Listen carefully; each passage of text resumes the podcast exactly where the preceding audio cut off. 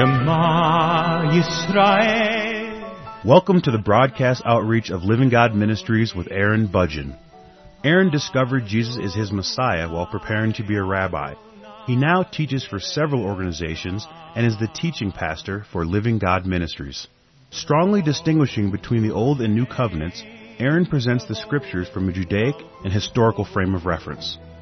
Join Aaron now as he reveals the reality foreshadowed and the new life we can now experience because of what the Lord Jesus accomplished for us.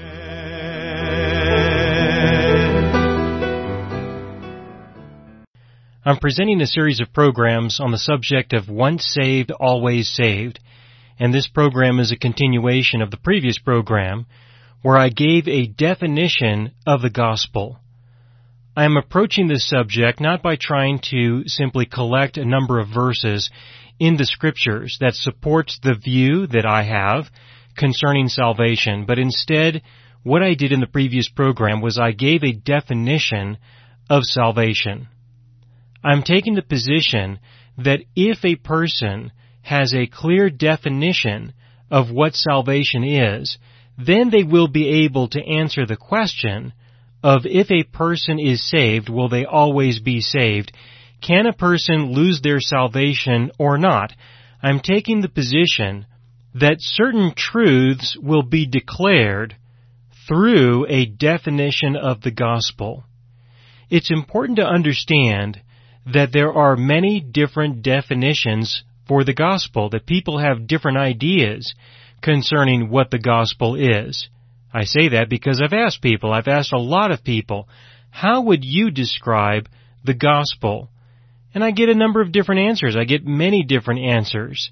There are some answers that I receive more often than others.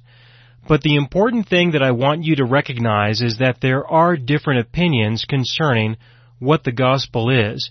And so when two people have a discussion about can a person lose their salvation or not, if they have different opinions, if they have different beliefs concerning what the gospel is, you should expect them to have different answers to this question.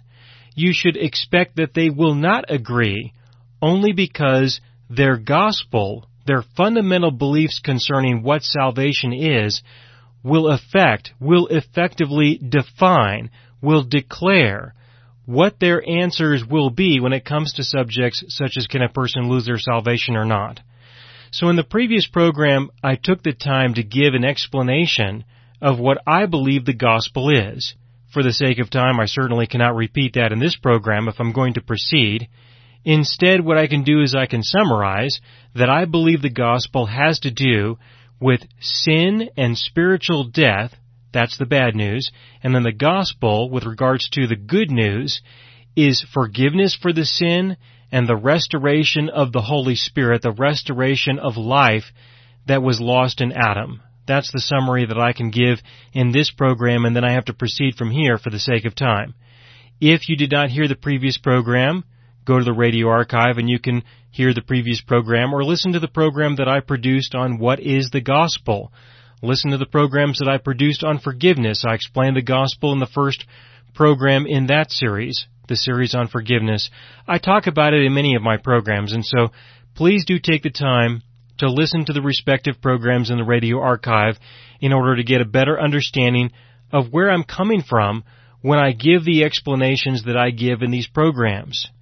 Now in the previous program I explained that there are two questions that can be asked that will summarize the debate that usually takes place. The first question is, will God reject a person? Will he reject them? Will he take their salvation away? And then the second question is, will a person lose their salvation if they willfully choose to reject their God? So either God will reject us or we will reject him. Can this take place after a person has been saved? Now, according to the definition of the gospel that I gave, it's not possible for God to reject an individual and revoke their salvation because it would require Him to hold their sins against them. And I believe that He will not hold anyone's sins against them because of what He accomplished on the cross. The decision concerning salvation will be a decision based on a person's accepting the provision of forgiveness, but for the purpose of receiving the Holy Spirit that was lost in Adam. Forgiveness is what makes it possible for the Holy Spirit to remain within an individual, because according to the law of sin and death, if you sin, you die. But according to the gospel, according to what God has proclaimed concerning the gospel, I don't see any evidence that the Lord will withdraw His Holy Spirit from anyone that He gives it to. Now having said all of that, I would like to add, in this program, I would like to add the point that I believe that our God is a good judge of character and that He has established clear criteria that He uses in order to determine if He is going to save anyone at all. I do not believe that He will resurrect an individual just because they proclaim that they recognize the forgiveness that He has offered and they proclaim that they are willing to receive the Holy Spirit that He is offering to them. I personally believe that He will closely examine the condition of the heart of the individual to determine their degree of repentance, to determine their real interests, to determine to what degree they are well intentioned concerning entering into the new covenant by surrendering to what the Lord has provided in light of their condition. I really do believe that God can be very successful in determining whether a person is truly seeking to know Him or not. And I do not believe that He will resurrect an individual, that He will save an individual who does not meet the criteria that I've just described. In other words, I don't think that He's going to save a person who doesn't really want to be saved according to the criteria that He has established. On that basis, I feel very comfortable in saying that he will not give salvation to an individual who he suspects he's going to have to take it from in the future, if that was something that he would do. Likewise, when it comes to the issue of will a person reject God or not, can they willfully commit spiritual suicide, as I explained in the previous program, is God incapable of recognizing that an individual is in that kind of a condition? Would he really save someone? Would he restore the Holy Spirit to an individual who he foresees would turn away from him to that extent in the future? I don't think that God has a problem making decisions like this. I really don't. Now in the previous program I explained that of those people who I have encountered who have turned away from the faith, who once identified themselves as a Christian and rejected Christianity at some point later in the future, I have made a point to speak with people like this. Of those who I have spoken with, I have always asked the same question as I mentioned in the previous program. I asked them, what was your understanding of the gospel? What did it mean to be a Christian to you? and I have never encountered anyone who gave me a clear and valid explanation concerning what the gospel is, as I see it, who gave me a clear explanation of the objective of the Christian life as I understand it, and so I personally am not impressed by people's proclamation that a person can walk away from God or they can fall away from the faith.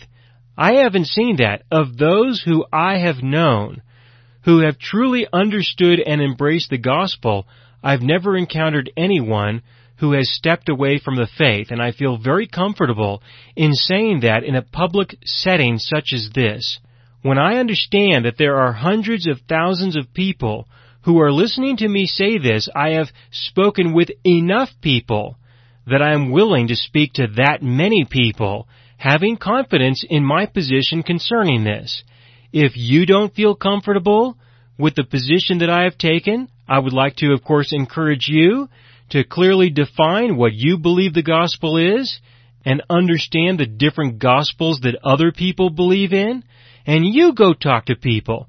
You go find people who have left the faith and if you find people who you feel have really believed, truly believed the gospel, were truly saved, and they walked away from the faith and committed spiritual suicide, all I can say is good for you. But I am still waiting. I am waiting for someone, anyone, who would give me some evidence that would show that that would be the case. Now I understand that there are many verses in the scriptures concerning this topic that people have used in order to establish their positions, justify their positions concerning this. I read these verses differently. I have taken the time to explore the verses that many people have brought up concerning this in order to prove their position, prove it from their point of view. I have examined these verses. I will spend some time addressing some of these verses in the next program. I'll do that. But this doesn't necessarily mean that I agree with you concerning what the intent or the meaning of these verses truly are. And so I understand the necessity to go through the scriptures and address these individual passages. But in this program, I just wanted to take the time to mention that regardless of what the Bible may say concerning this subject, I have not yet witnessed, I have not yet seen anyone who would convince me that they had salvation and they lost it. On the other hand, I know of many people, a lot of people, who have been saved who have not left the faith, who have had a clear understanding of the gospel, have been born again by the Spirit, they have matured, they have grown, they have grown to know their God and they have experienced a significant change in their lives personally to the extent where they have spoken with great conviction to me concerning their faith to the extent where I see plenty of evidence to show that there are people who would never consider turning away from the living God and abandoning the faith that they have entered into. Now having said all of that, I did mention in the previous program that there are different gospels there are different beliefs concerning what the gospel is. And I will take some time right now to address some of these gospels because if you consider a different gospel, absolutely, I have encountered lots of people who have left the faith, who have fallen from the faith, who have lost the salvation that they thought that they had, that they defined according to their gospel. I have found lots of people like that, but not according to the gospel that I believe in. In this program, I'm going to address two different gospels. The first one is the gospel of forgiveness, which I mentioned briefly in the previous program. The gospel by forgiveness alone. If you believe that salvation is obtained because you have been forgiven, I'm not willing to say that you're wrong. However, I will say that you are a bit incomplete. I am willing to say that. I believe that forgiveness is necessary for salvation, but I do not believe that forgiveness in and of itself is salvation. It's my position that forgiveness is what makes salvation possible, but it is not salvation. It makes salvation possible in the sense that if there is no sin that will be held against us anymore, then there is no sin that will cause the Holy Spirit to depart from within us. But if a person believes that the gospel is salvation by forgiveness alone, then there is an opportunity for a person to believe that they can lose their salvation. This certainly does not happen in all cases, but it does happen in some cases. In some cases, if a person believes that they obtain salvation by forgiveness because they have been forgiven, then here's the problem. The problem has to do with the sins that you commit after you have been saved. That's where the problem begins to surface. Because if the wages of sin is death, if that is truly the wages of sin, if the wages of sin is death, then you will have to reduce the seriousness of sin in order to resolve the concerns of the future sins that a person will commit. Again, in order to address the future sins that a person will commit after they have been saved, you will have to reduce the seriousness of sin. In most cases, the way that people reduce the seriousness of sin is by saying things like, don't worry if you commit a sin, just confess your sins, ask for forgiveness, and He will provide you with forgiveness for those sins. Now, of course, the topic of forgiveness is a very important one, which is why I produced a very lengthy series on the topic of forgiveness, and I cannot cover this subject in depth in this program.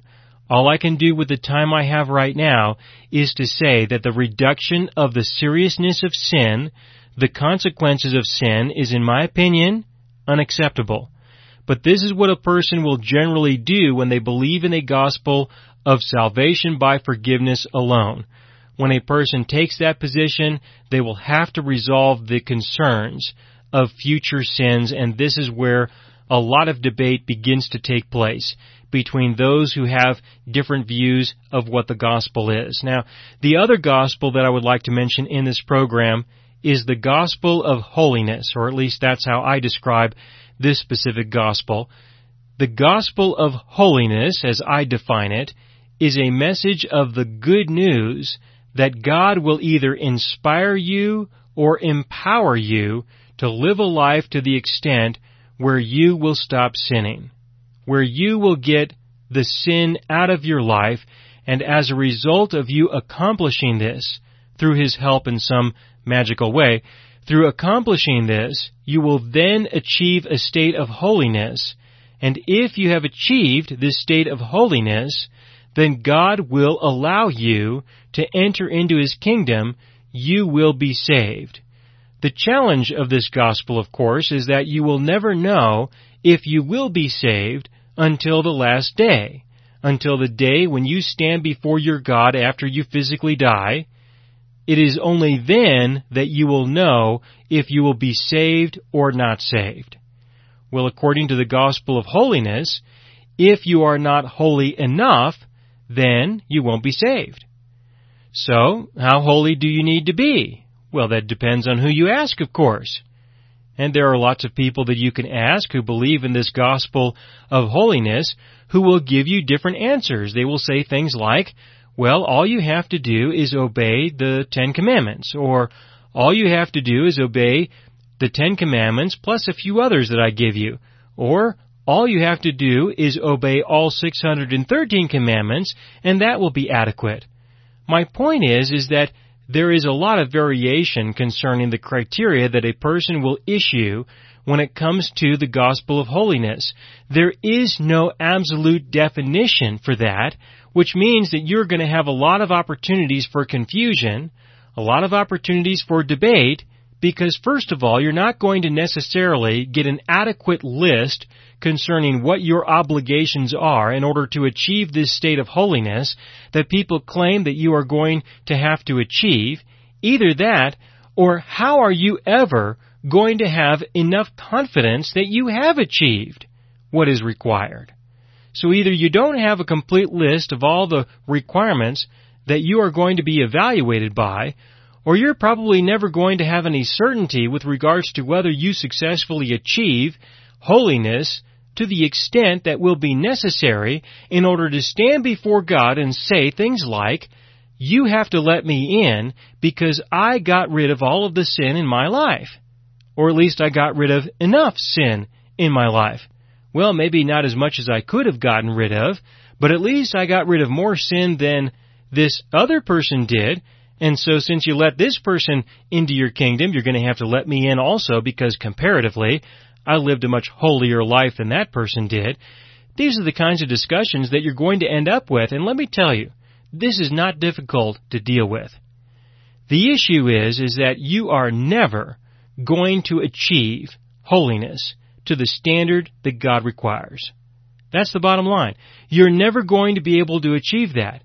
If anyone tells me that they have successfully achieved enough holiness that they can stand before God and claim that they are holy enough to enter into the kingdom of God because of what they have done or what they have not done, then my view of that individual is that they are a liar and the truth is not in them. And I would be very concerned about the response that God would give that person who speaks to him that way, who tells him that they have a right to enter into the kingdom of God because of their holiness that they managed to achieve by overcoming their flesh. That to me does not sound very reliable because I know humanity well enough to know that we are never going to be able to achieve a state of holiness to that extent. That simply is not going to happen. So when I go through the scriptures and I look at the individual verses that are in the scriptures, I will sort these scriptures out in two ways. One way, of course, is to examine the scriptures and sort them on the basis of this belief that a person can achieve holiness. There are many passages in the scriptures that refer to eternal life, that refer to salvation, that encourage people to try to live a life of holiness. I understand that. I know where they are. I know what they say. But the way that I view these verses is very different from the way that other people view these verses. The way that other people view these verses is by looking at them and considering them to be the admonition, considering them to be the encouragement, the directive, the command, and you had better succeed. You had better do it. The way that I view these verses is that these are commands that are issued in order to encourage people to try, to give it their best effort so that they will eventually come to the point of recognizing that they cannot succeed. At that point, they will be able to honestly and openly turn to the Lord and prayerfully speak to Him with conviction, expressing the truth that there is no way that they are going to be able to fulfill what was described in the scriptures concerning what they would need to do in order to obtain eternal life, which means that there is only one alternative, His mercy, His grace. That this would be the only way out, the only alternative, because a person will fully acknowledge that the pursuit of holiness, the gospel of holiness, will never be achieved now I do of course recognize that if a person is a born again believer, then I would expect there to be a significant change in their life to the extent where they witness a reduction of sin in their lives. I of course have a lot to say about that. I did three programs on the topic of overcoming sin that you can hear in my radio archive concerning this subject.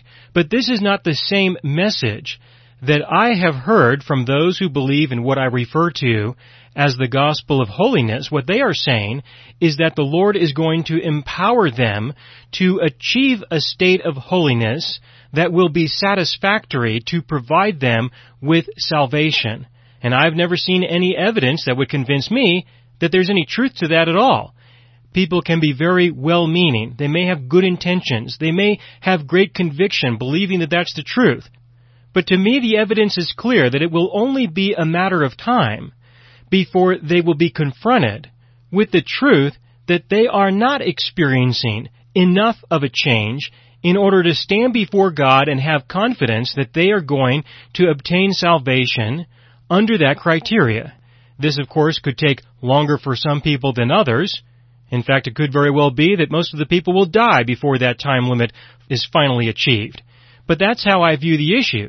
I view the issue from that point of view, that it is impossible to achieve salvation with that gospel, to me it might sound holy. They may be able to proof text it well. I could do that.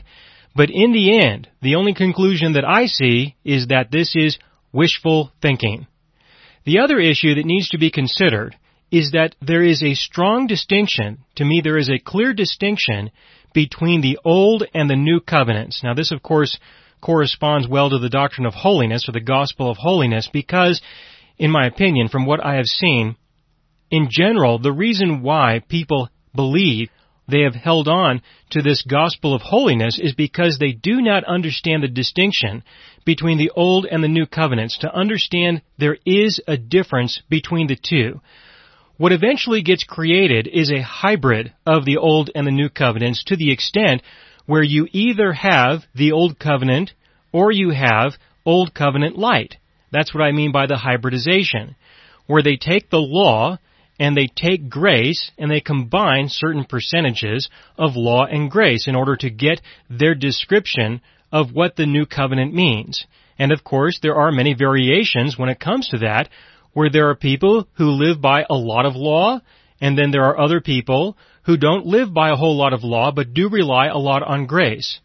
But their message of salvation will still lead them to a conditional salvation. It's just that some will have more conditions than others. But that to me is a very important topic. I have done a program on this topic titled Everlasting Covenant, which is a good introduction to how I distinguish between the Old and the New Covenants. When a person does not clearly distinguish between the two, then they will not be able to successfully sort the verses in the scriptures that are written to refer to those who are under the Old Covenant and those that are written to those who have embraced or who have surrendered to the New Covenant. And this, of course, was a very important issue in the early church as people were beginning to let go of the old covenant and embrace the new covenant. There was a lot of confusion. There were many concerns as people were making this adjustment. And so you will find these verses that need to be considered and need to be addressed throughout the New Testament, not just in the Gospels, but also in the letters that were written by the Apostle Paul, the letter to the Hebrews, the letter to the Romans, because he was addressing people and addressing the concerns of these people that were making this transition from the Old Covenant to the New Covenant. And I will continue with this in the next program.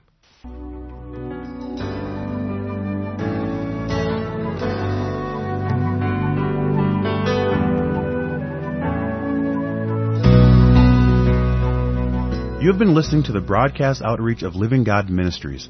You can hear all of our programs for free through our radio archive at livinggodministries.net.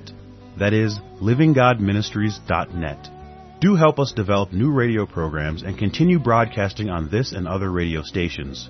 Send your contributions to Living God Ministries, P.O. Box 38353, Colorado Springs, Colorado 80937 or use the donation link on our website livinggodministries.net.